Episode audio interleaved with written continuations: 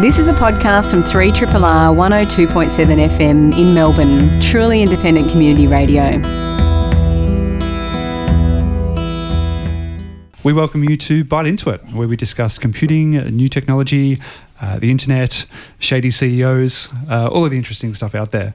Uh, tonight on the show, uh, it is Simon Leo Brown. Simon, how are you tonight? I am very well. How are you, Uh, I'm also pretty good. Um, have you had a, a, good week in technology, indifferent, um, bad even? Uh, as I was just saying to you before, I have joined the dark side, as many would have consider it and have bought a Microsoft tablet. Um, it's my first Byron non. Scullin will be rolling in his yeah, sound studio. It's my first non Mac in a very long time, but I've been lured by the shininess of touch interfaces. Um, can you give us a 30 second review of, of your new Surface? Uh, it is, uh, it's the Surface Pro 4, so it's not the new one, but they're cheaper now. Um, and it's, uh, uh it has worked pretty well. I, I have to say the the out of the box experience wasn't quite up to the kind of Mac level of plug and play. There was a lot of we now need cables to update everywhere. Windows. Oh, not so yeah. many cables. There's a lot of lot of updating. Mm. Um, but now it, it, it's settled in and uh, it's a joy to use. So is that a stylus I see there? It is. Well, I, I cheaped out and I didn't. I charge extra for the keyboard. Right. Like yeah. Um, so I cheaped out and did buy it. So I've mm. been getting getting good at the stylus, and uh, this machine is the only known uh, being on Earth that can read my handwriting, and not even I can read my handwriting. So the fact that I can handwrite in is pretty pretty good. That sounds pretty good to me. Um, I'll be with you also. Uh, I'm Warren Davies. Uh, while the Australian workforce is made up of uh, 46% of women, they do represent just 20% of the digital tech workforce uh, in Australia, uh, well below the participation rate of women in other industries, which is to our collective shame. Uh, only 14% of digital technology graduates are females, and 30% of women in the field leave within 10 or 15 years of service. So it's pretty clear we do have a lot of things to address. Um, one tech organisation which is taking positive steps to help their business be more representative of the community is Envato. Uh, tonight, uh, in a few minutes even, we speak with their inaugural diversity and inclusion advisor, Abby Burgess. Um, if you are a nostalgic dude like myself, and uh, indeed Rick Webb of Timehop, you might enjoy the odd notification down memory lane. Uh, Timehop was one of the first services, uh, probably in about 2010, 11, I think, from memory, to resurface uh, our personal digital breadcrumbs uh, as a service, um, most commonly as a handy little app. Uh, we'll look at what nostalgia on the web is today, a little bit later with Rick. But before we do do that, uh, there is some stuff making news, uh, some things that we wanted to have uh, a bit of a chat about. And um, where else would you be better placed to talk about technology than Melbourne, Simon? And, and why would that be? Well, the City of Melbourne today released their startup action plan, which sounds very exciting. The SAP? I hope not. I hope not. Um, now, uh, in announcing the Startup Action Plan, the Lord Mayor Robert Doyle uh, wasted uh, one sentence of his statement before getting on with having a dig at Sydney, saying new figures show that Melbourne CBD is now the co working capital of Australia with more co working office space than Sydney. And he notes that the driving force behind that is startups and that they are also a driver of job growth. So, City of Melbourne wants to help these companies. Uh, so they say. So they've released um, this plan. Uh, the the plan includes working with startups to connect them with industry so that they commercialize they can commercialize intellectual property. Mm. Um, using Melbourne City Council's own international connections to help startups go global, uh, working with the state government and developers to try and create affordable spaces for startups to base themselves in. Um, the funding startups through small business grants, uh, linking them to training and mentoring programs, keeping on going with events like Melbourne Knowledge Week and Melbourne Conversations. Uh, and this is interesting, making it easier for the City of Melbourne to engage startups as suppliers. So uh, they are, they say that they're innovating their procurement processes, uh, getting rid of some red tape to make it easier for startups to actually supply goods and services to the City of Melbourne. So, and they say that they are uh, going to begin advocating for other organisations to do the same thing. So that in on the face of it sounds pretty good because it's not um, it's going beyond a kind of a few motherhood statements and a lot of what we're already doing. There's a little bit of that, but uh, to actually say we're going to give you business is probably exactly what startups want to hear. You know, mm. cash flow uh, is is important no matter how much you know capital you've got behind you. So. Mm. Uh, to to actually say we're going to make it easier for you to sell stuff to us is probably one of oh and you know try and find places for you to be cheap for you to stay cheap as well. But yeah, they they would be welcome, I believe, to any business that was starting up in Melbourne.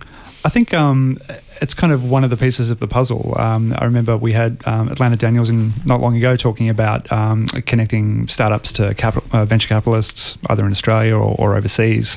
Um, and the other part of that is how to commercialise. So um, obviously, City Council is, is well connected at the big end of town, and mm. they can grease the the wheels of commerce, as it were. So it, stri- nice. it, strikes me just through that that the uh, tender process is probably something which is ripe for disruption, mm. uh, and in a similar manner to say Uber.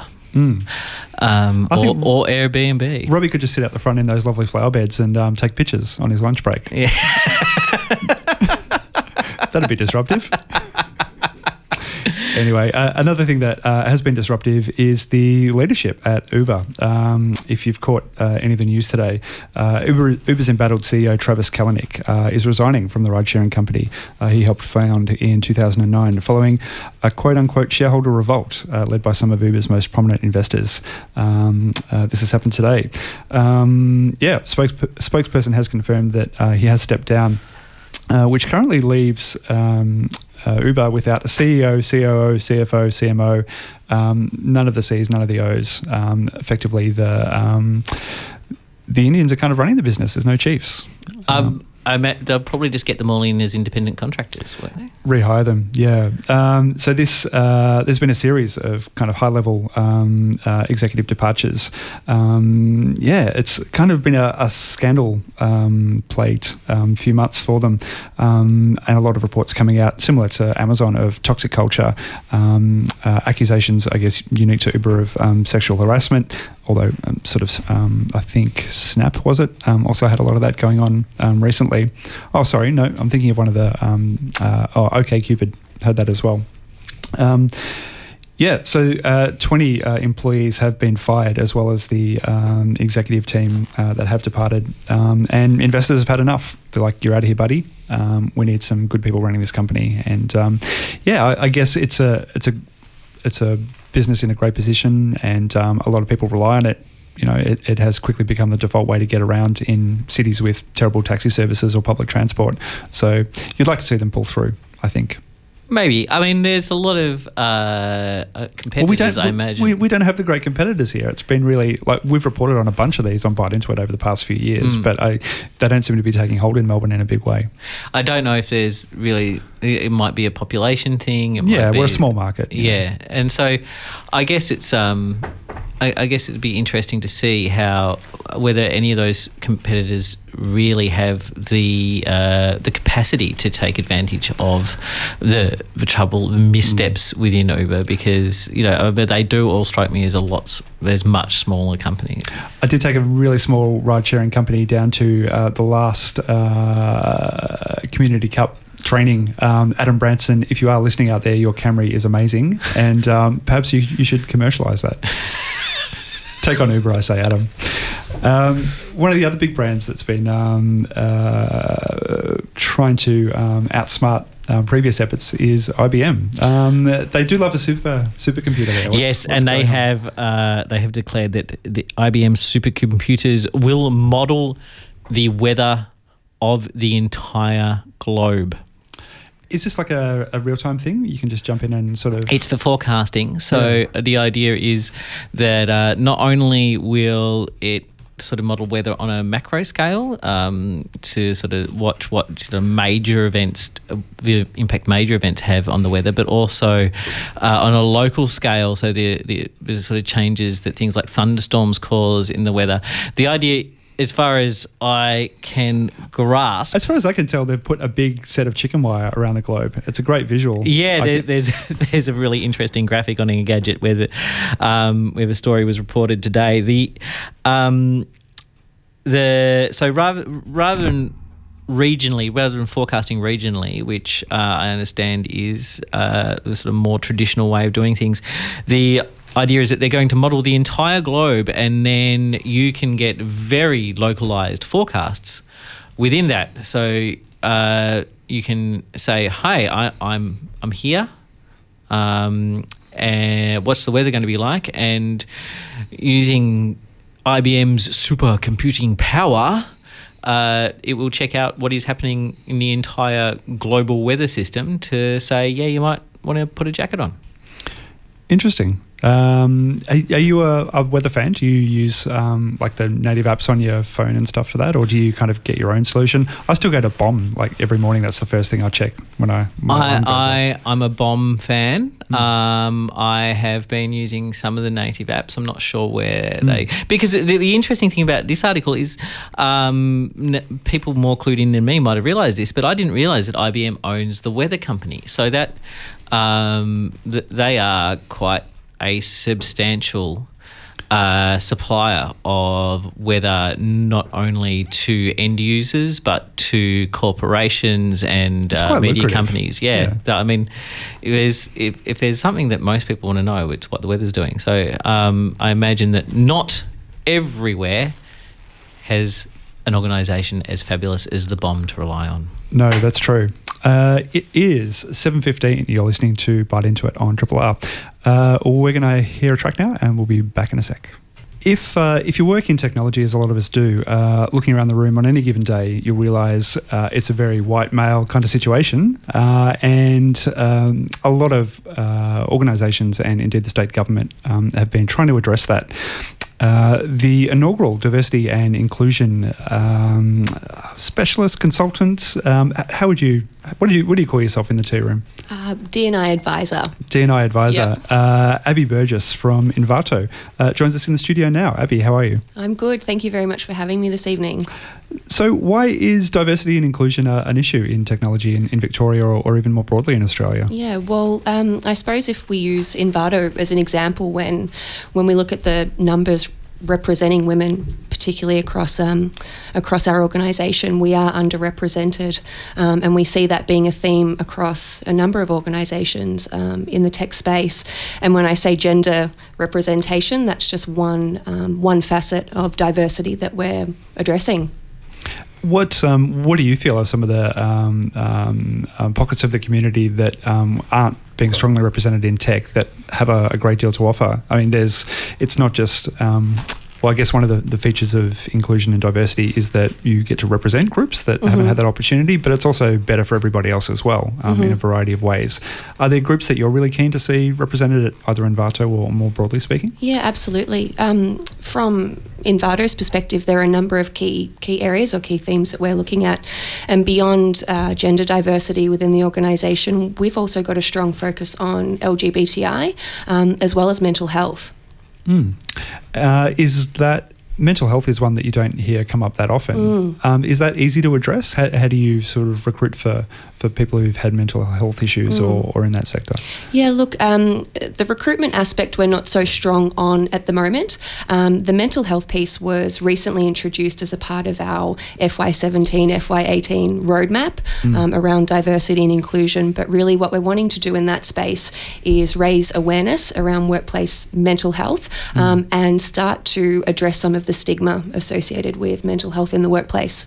I think if you crawl some of the Slack channels at some of the uh, in in Melbourne at around eight pm every mm-hmm. night, you'd probably find a whole bunch of digital workers who have some uh, issues in that area there. But mm-hmm. um, it's great to great to hear that flagged. Um, what, what attracted you to this role in particular, and, and why mm-hmm. did you think Envato was was worth the time and effort? Yeah, um, I was. Uh, prior to a focus on diversity and inclusion, I was uh, working in the generalist HR space and um, working in that that sort of sector, you see a number of issues arise, and, and I'm fortunate enough to work with uh, a lot of people that are comfortable raising their concerns and questions. And um, D&I was a natural step for me, um, particularly being a, a woman.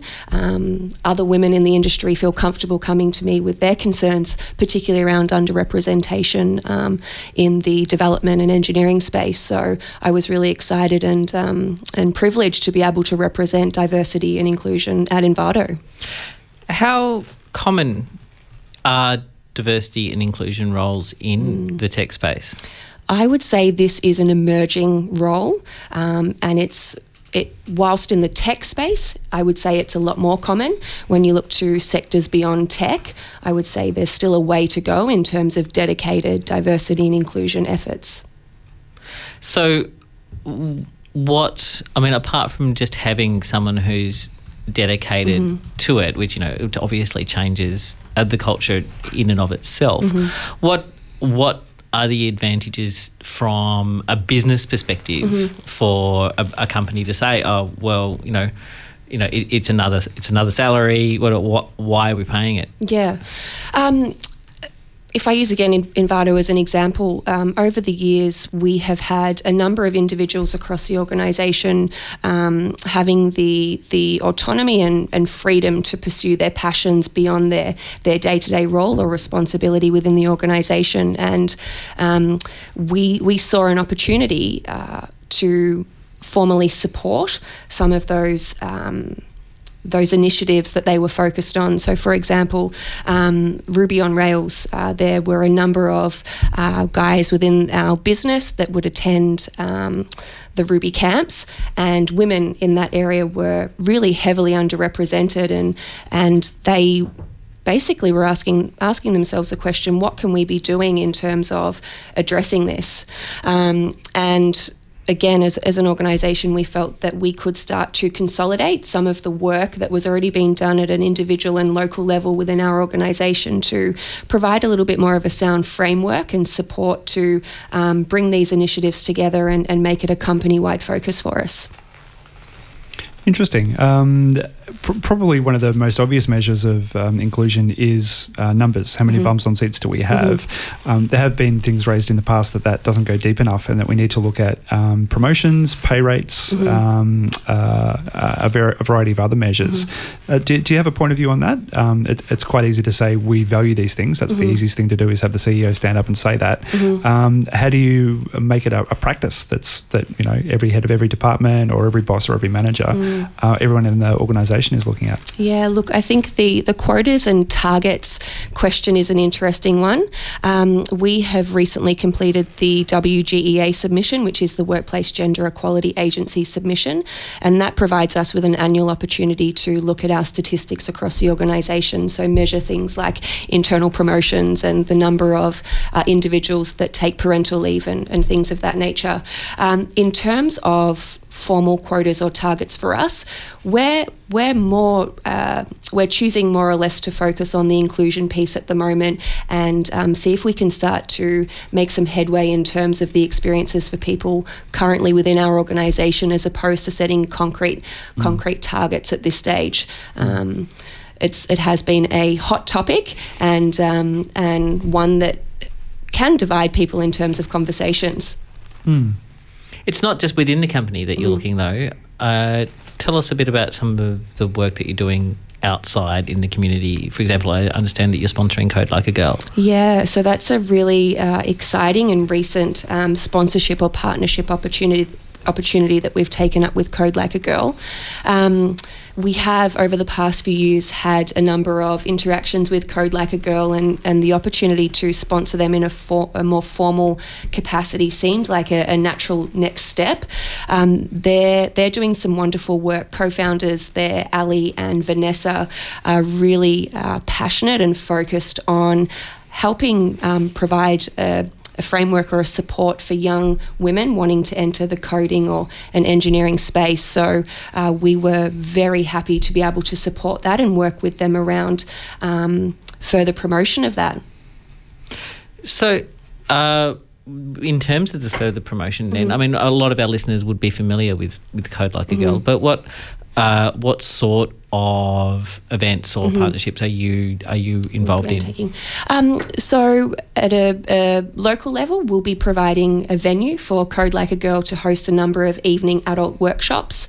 Um, in addition to that, Code Like a Girl will also be providing um, a number of workshops for women across our organisation, um, focused on tech, the identification of themes and trends that are, are appearing in terms of experiences for women in the industry, and uh, working on a bit of a plan to support and help uh, develop and, and grow them moving forward. So we see that working two ways. One in us providing opportunities for Code Like a Girl to to continue with their adult workshops and things of that nature, and also um, have an alternative voice uh, come in and provide.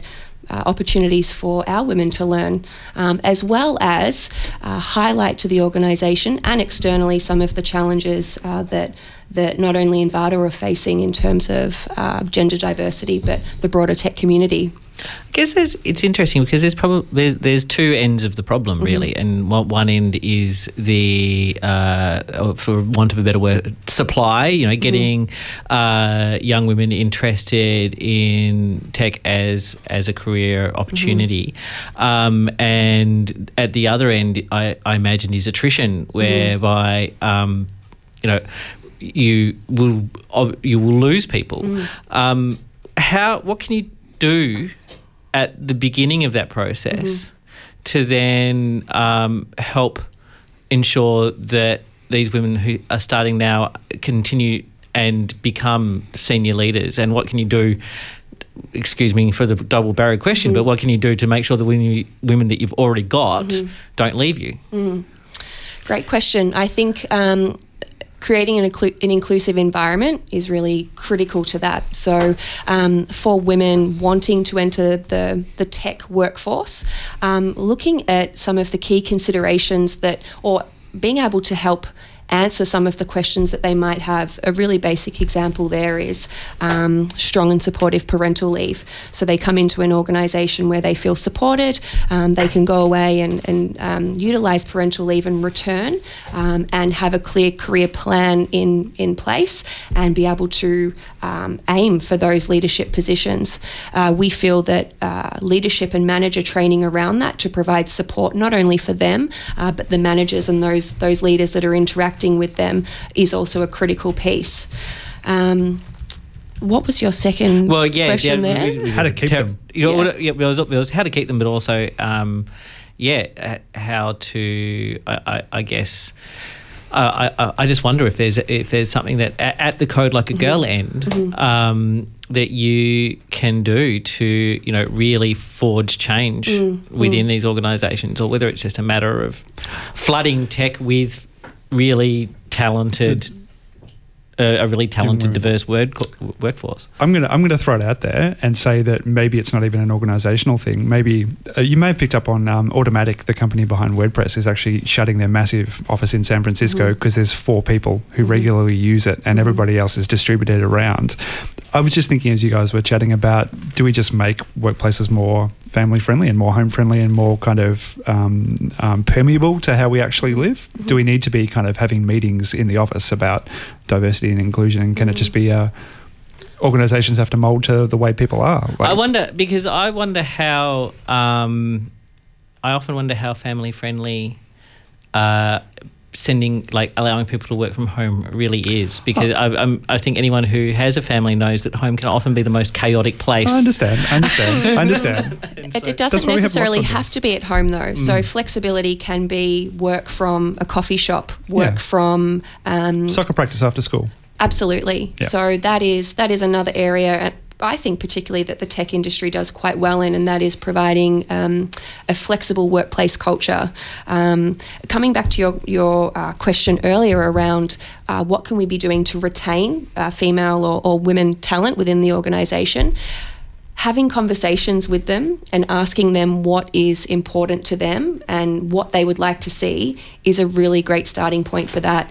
And uh, again, part of our partnership with Code Like a Girl, we'll see a number of workshops focused on that.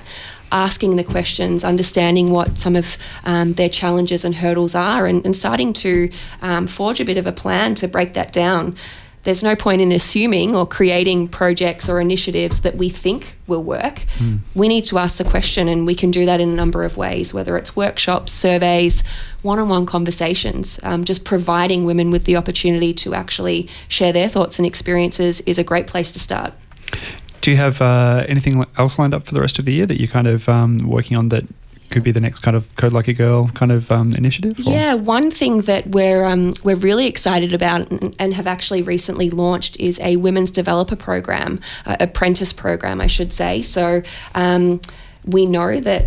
Uh, women within the tech space are, are, underrepresented, and we don't necessarily want to be taking that talent from from other organisations. So we have created a program that uh, develops our own talent in house, and that is um, bringing in a couple of women who have a genuine interest in uh, learning code, wanting to become developers. We have a permanent, full time, dedicated mentor um, that will be working with them and training them up over the next six to twelve months until uh, a point in time in which they're fully fledged junior developers and they can uh, continue working with Envato or, or spread their hmm. wings and find other opportunities out there.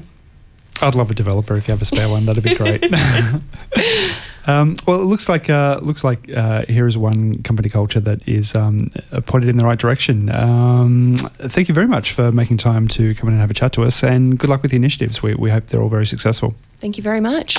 Now, a lot of uh, well, if you think back uh, to the earlier days of, of the internet, when it was just starting to get mature, APIs were a big thing. There were, you know, companies provided an API so that uh, third parties could dig into the fabulous tools that they provided and do cool stuff with their service. Uh, these days, not so much. And uh, the sort of the race to wall one's garden has uh, has become ever more fierce.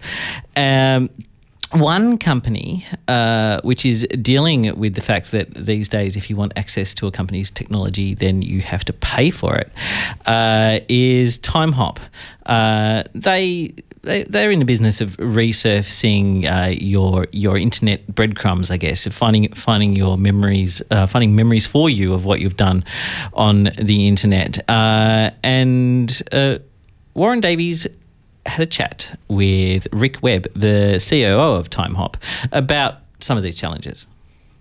That's really going away. Like, you know, some companies haven't taken the full step of killing it off. Like, you can still get things like Facebook and Google and Instagram, they still have you know public APIs, and you can still do some stuff.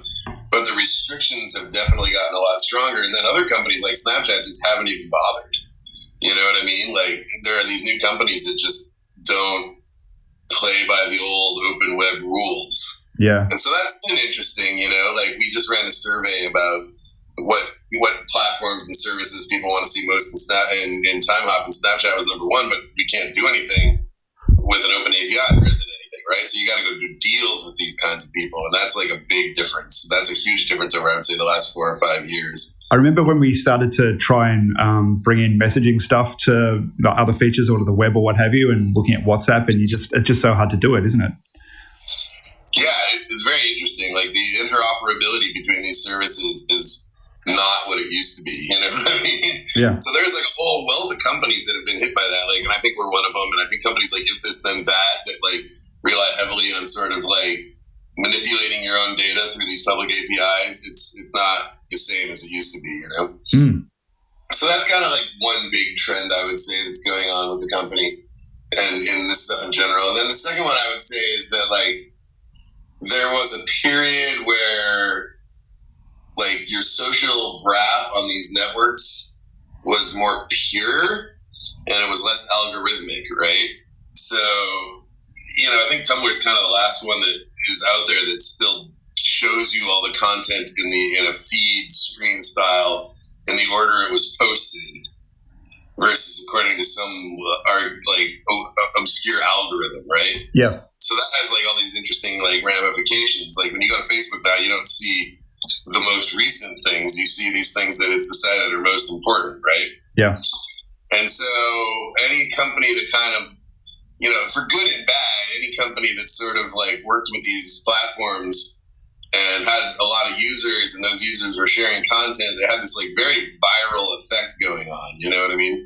So Time Hop used to grow just by leaps and bounds without doing anything, like 20,000 users a month or more a day. I mean, 20,000 users a day, just without any, you know, growth hacking or marketing or promotion, just on the basis of this sheer number of people that were using it, that were posting, sharing out of it back on Facebook and Twitter, and all their their users seeing this in like a chronological order. But all the platforms now have definitely tempered that sort of organic viral growth, right? And you know, there's good and bad about that. Like we were all getting like totally inundated with upworthy links and crazy shit like that, and it was really kind of exhausting for everyone. And I think some curation is probably in order, but for companies that like lived off of it, it's it's a totally different world, right? Like we still grow and we still get a couple thousand new users a day, but it's nothing like we used to mm. because you or I can see something in Timehop and share it to Twitter, and maybe a couple people will see it. Like even if you have you know have eleven thousand followers on Twitter, like there's no way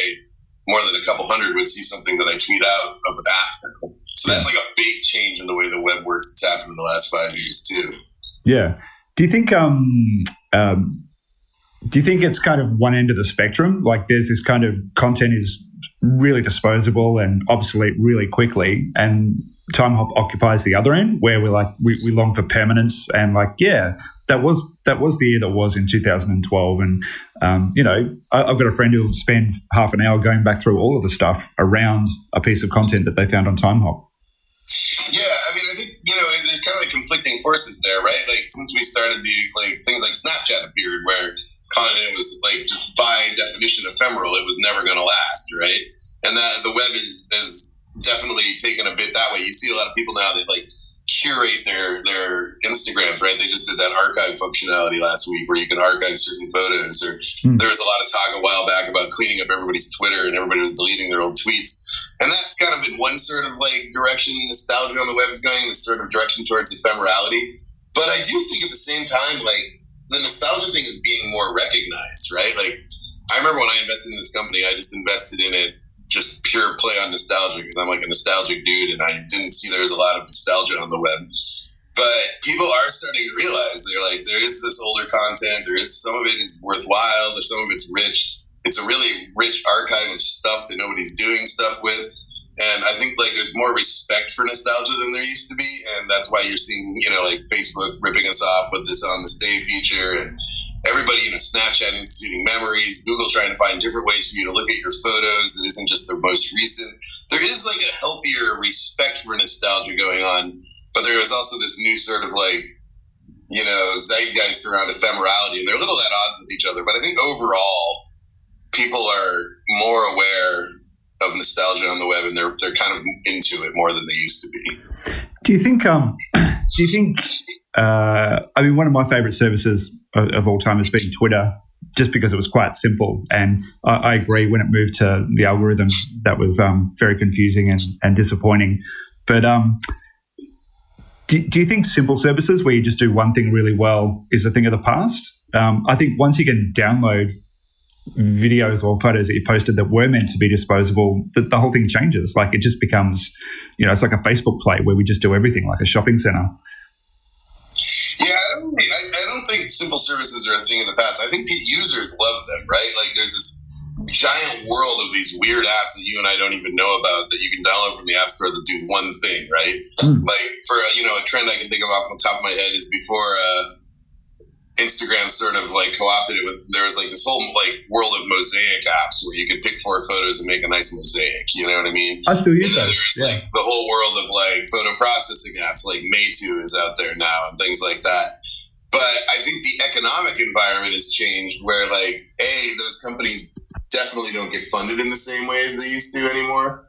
So they're sort of like slowly becoming either like media properties or lifestyle businesses, right? Like nobody's giving them 20 30 million dollars anymore and uh, so that kind of has an impact and then b of course like the big platforms just co-opt this stuff all the time so you got to have something that's kind of defensible and useful you know mm, mm.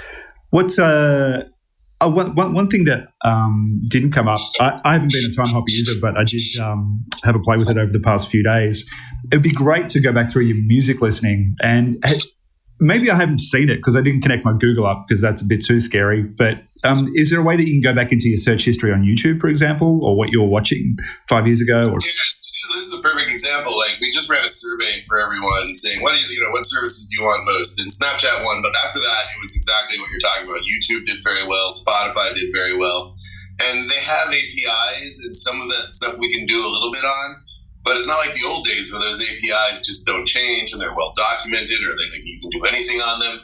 So we are working towards doing actually both of those, Spotify and YouTube. We're trying, but it's like you got to do deals with them, right? So you got to like find somebody at the company that cares about this, and the company has to be in a place where incremental growth versus giant new blue ocean growth is interesting, and they've got to sort of like roll out the red carpet for you a little bit, give you a stable API, maybe work with you on it a little bit. So it becomes like a much more biz dev intensive operation than a pure development operation. You know what I mean? Yeah. Is it is it because internet properties didn't make money like the you know in the second boom like it was just user growth and you know page views or, or whatever but there was no money behind it.